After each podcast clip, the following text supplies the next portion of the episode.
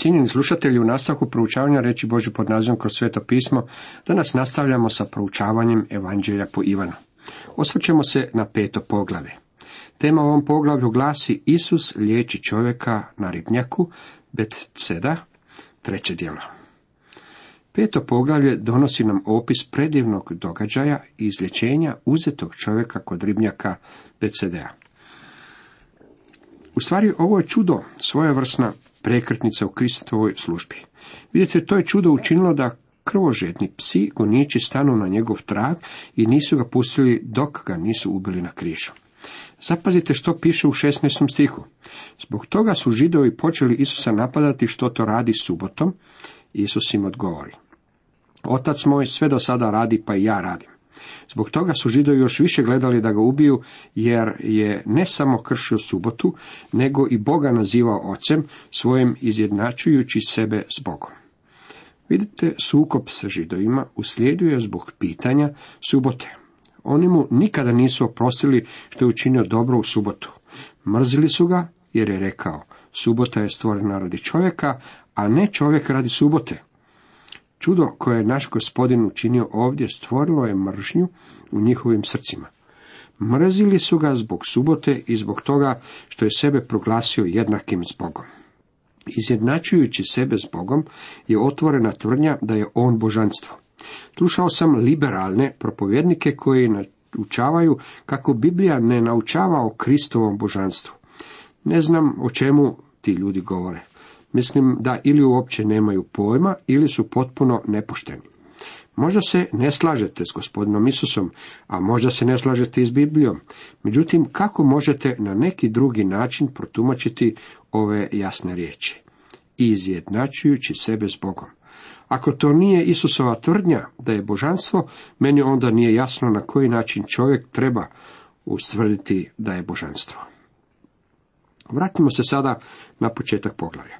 Ono započinje sa židovskim blagdanom. Nameće se pitanje o kojem se blagdanu radi. Vjerojatno je priča o pasi. Židovi imaju tri velika blagdana, tri put u godini neka se pokažu svi tvoji muškarci pred Jahvom Bogom tvojim na mjestu koje on odabere, na blagdan beskvasnog kruha, na blagdan sedmica i na blagdan sjenica. Ponovljeni zakon 16. poglavlja.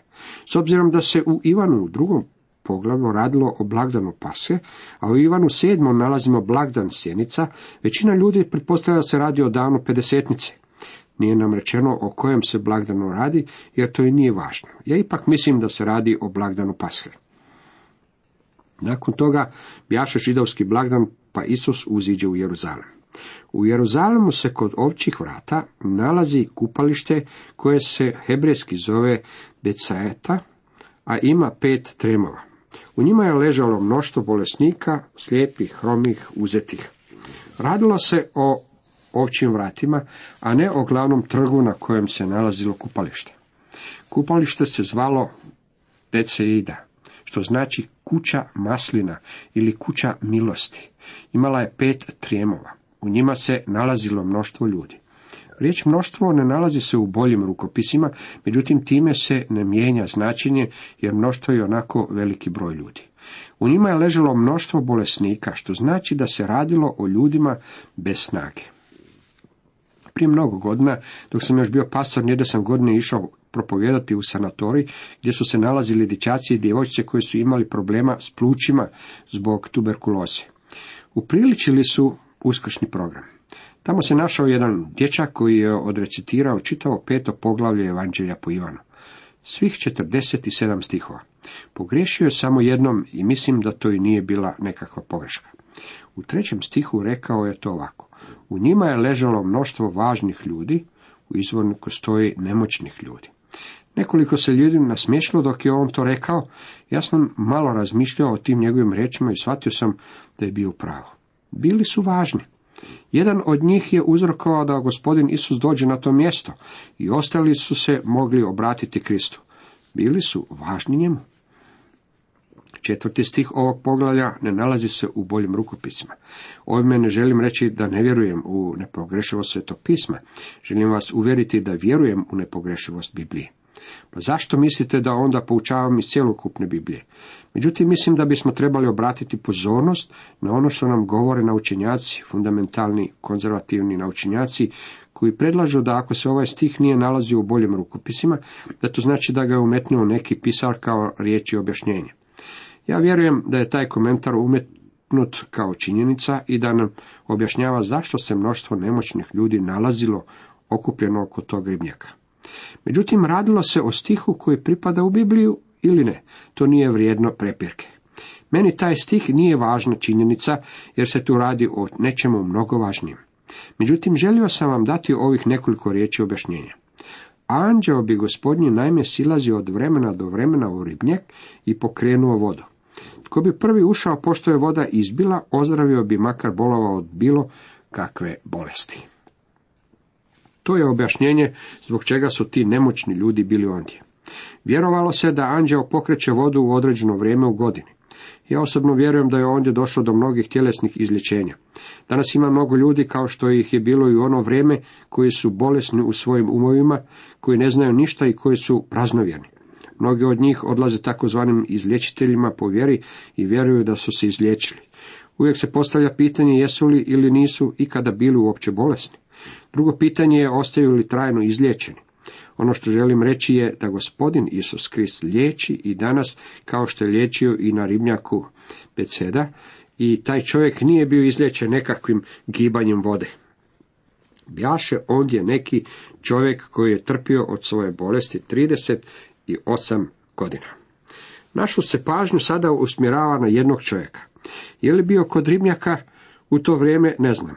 Rečeno nam je da je 38 godina bolovao od svoje bolesti i da se po svemu sudeći kretao uz mnogo poteškoća. Po moje procjeni, on je bio najteži među slučajevima koji su se nalazili ondje. Zamislite samo kako je taj jadni čovjek bio isfrustriran. Čak i da nije bio ondje, svih 38 godina. Vjerojatno je bio tamo nekoliko godina. Sigurno je bio mnogo stariji od 38 godina. Njegovo je stanje bilo rezultat njegovog grijeha. U 14. stihu gospodin Isus mu je rekao Eto, ozdravio si. Više ne griješi da te što gore ne snađe. Možete si zamisliti kako je taj jadničak ležao ondje, oči uperenih u vodu, čekajući da se voda počne gibati. Nadao se na neki način da će on biti prvi koji će sići u vodu. Međutim, u tom iščekivanju snalazilo ga je razočaranje za razočaranjem. Bio je u tako jednom stanju da bi netko drugi uvijek prvi stigao do vode. Siguran sam da je ondje vidio mnogo izlječenja. Ljudi koji su bili bolesni u umu mogli su biti izlječeni u svome umu. Naš je gospodin očito znao da je taj čovjek dugo vremena bio bespomoćan i da je već dugo čekao kod ribnjaka. Zapazimo način na koji mu je pristupio. Kad ga Isus opazi gdje leži i kada dozna da je već dugo u tome stanju, kažemo, želiš li ozdraviti? Vrlo neobično pitanje za postaviti bolesnom čovjeku. Izgleda nam prilično absurdno, za ne? Naravno, želio je ozdraviti, međutim, naš mu je gospodin postavio to pitanje iz dva razloga. Prvo, da u čovjeku rodi nadu. Njegov je slučaj bio beznadan i mislim da je iz njegovog života već nestalo svjetlo nade. Bio je u očaju. Drugo, što je i najvažnije, Isus je želio skrenuti oči ovog čovjeka s ribnjaka. Isus je želio da čovjek pogleda u njega. Mislim da taj čovjek nije zapazio nikoga drugog da bi došao tamo. Mislim da nije gledao druge ljude, već je imao oči prikovane uz ribnjak. Zato ga je naš gospodin zapanjio pitanjem, želiš li svim silama ozdraviti? Mislim da bi svaki čovjek sasvim prirodno podigao svoj pogled. Tko bi ipak postavio tako pitanje? Njegov odgovor bio je, naravno, želim ozdraviti. Međutim, to nije moj problem. Ono što je meni potrebno je netko tko će me spustiti u vodu. Stanje u kojem se danas nalazi tako mnogo ljudi je jednako stanju u kojem se nalazio taj jadni čovjek kraj ribnjaka koji se samo gledao u vodu i čekao da se nešto dogodi.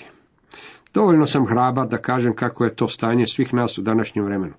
Mi samo čekamo, razmišljajte samo o ljudima u našim crkvama kako čekaju na nekakvi veliki i veličanstveni osjećaj da ih jednostavno obuzme. Zatim postoje oni koji odlažu donošenje svoje odluke za Krista. Nisu voljni okrenuti se njemu jer traže nekakvo emocionalno iskustvo, čekaju da se nešto dogodi. Druga velika skupina ljudi današnjice ima svoje oči uperene prema poslovima i čekaju da se nešto dogodi kako bi se obogatili na brzinu. Bio sam pastor u mjestu gdje su se nalazile bušotine s naftom. Poznavao sam mnogo ljudi koji su gledali u suhi izvor. Nije bilo nikakvog gibanja vode ili čega tome slično. Bilo je suh. Željeli su da to postane naftni izvor i njihove su oči bile okrenute prema materijalnome. Zbog toga što su bili zaukopljeni materijalnim, izgubili su Isa Krista iz vida. Zatim danas postoje ljudi koji stalno gledaju u nekog pojedinca. Čuli su za iskustva nekih drugih ljudi i čekaju da se nešto slično dogodi i u njihovim životima. Međutim, osuđeni su na gorko razočarenje. Razgovarao sam s mnogo takvih ljudi, poteču iz svih ovih kategorija. Svi oni čekaju nešto. Nažalost, oči su im uperene prema pogrešnoj stvari, pogrešnoj osobi ili pogrešnom događaju. Postavit ću vam jedno pitanje. Čekate li i vi danas da se nešto dogodi? Ako mi kažete što je to što čekate, mogao bih vam napisati biografiju. Solunjani, u prvoj Solunjanima 1.9 čitamo su se od idola obratili k Bogu da bi služili Bogu živomu i istinskomu. Oni su svoje oči skrenuli sa zbivanja u Solunu i okrenuli su ih prema gospodinu Isusu Kristu. Vjerujem da je taj čovjek podigao svoje oči i uputio začuđeni pogled zbog pitanja koje mu je gospodin Isus postavio. Odgovori mu bolesni, gospodine, nikoga nemam tko bi me uronio u kupalište. Kad se voda uzbiba, dok ja stignem, drugi već prije mene siđe. Kako li nam ove njegove riječi govore tužnu priču? Ovaj jadni, bespomoćni, beznadni, usamljeni čovjek, bez doma u stvari je rekao, želim li ozdraviti? Naravno da želim.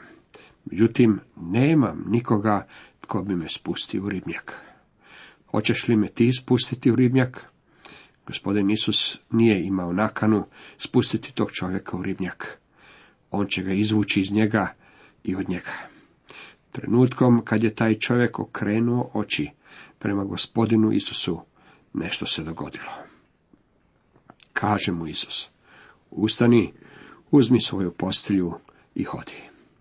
Isus mu je rekao da ustane. Uzme svoju postelju i hoda. Trebao je svoje mjesto kod ribnjaka prepustiti nekome drugom. Trebao je uzeti svoj krevet jer se više neće vraćati u prijašnje stanje. Neće biti vraćanja na staro. Čovjek odmah ozdravi, uzme svoju postelju i prohoda. Toga dana bjaše subota. Židovi su stoga govorili o zdravljenome. Subota je, ne smiješ nositi postelju svoju. On im odvrati, onaj koji me ozdravi reče mi, uzmi svoju postelju i hodi. Upitaše ga dakle, tko je taj čovjek koji ti je rekao uzmi i hodi? No ozdravljenik nije znao tko je taj, jer je Isus nestao u mnoštvu što se ondje nalazilo. Sljedeće što se dogodilo je bilo to da su neprijatelji optužili ovog čovjeka što nosi svoj krevet u subotu. To je bio dokaz da je bio ozdravljen. Možete li si zamisliti koliko su smiješni ovi vjerski vođe u stvari bili kad su se uzrujali oko toga što čovjek nosi svoj krevet u subotu.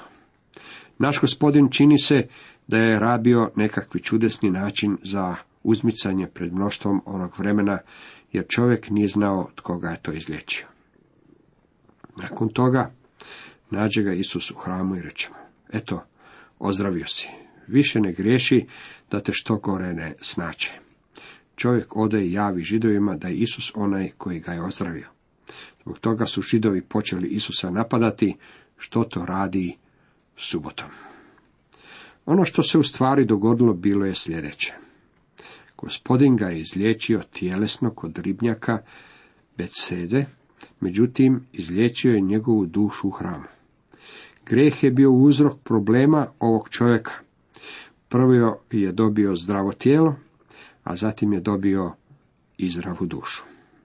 Vidite, upoznao je Isusa. Tada je bio sposoban reći tko je Isus. Taj nemoćni čovjek samo je čekao i čekao. Gledao u vodu i jednog dana je Isus Bože janje došao k njemu i ugledao ga. Tada je čovjek ugledao Isusa. Bespomoćni je čovjek susreo svemogućeg čovjeka. Ono što je meni zadivljujuće je da je u tim tremovima i dalje ostalo mnoštvo ljudi i da oni nisu bili izlječeni. Danas postoji mnoštvo ljudi koje nije spašeno. Nije li Isus voljan spasiti ih? Da. Međutim, oni nisu pogledali u Isusa. Oni samo čekaju, dragi prijatelji, čekaju da se nešto dogodi.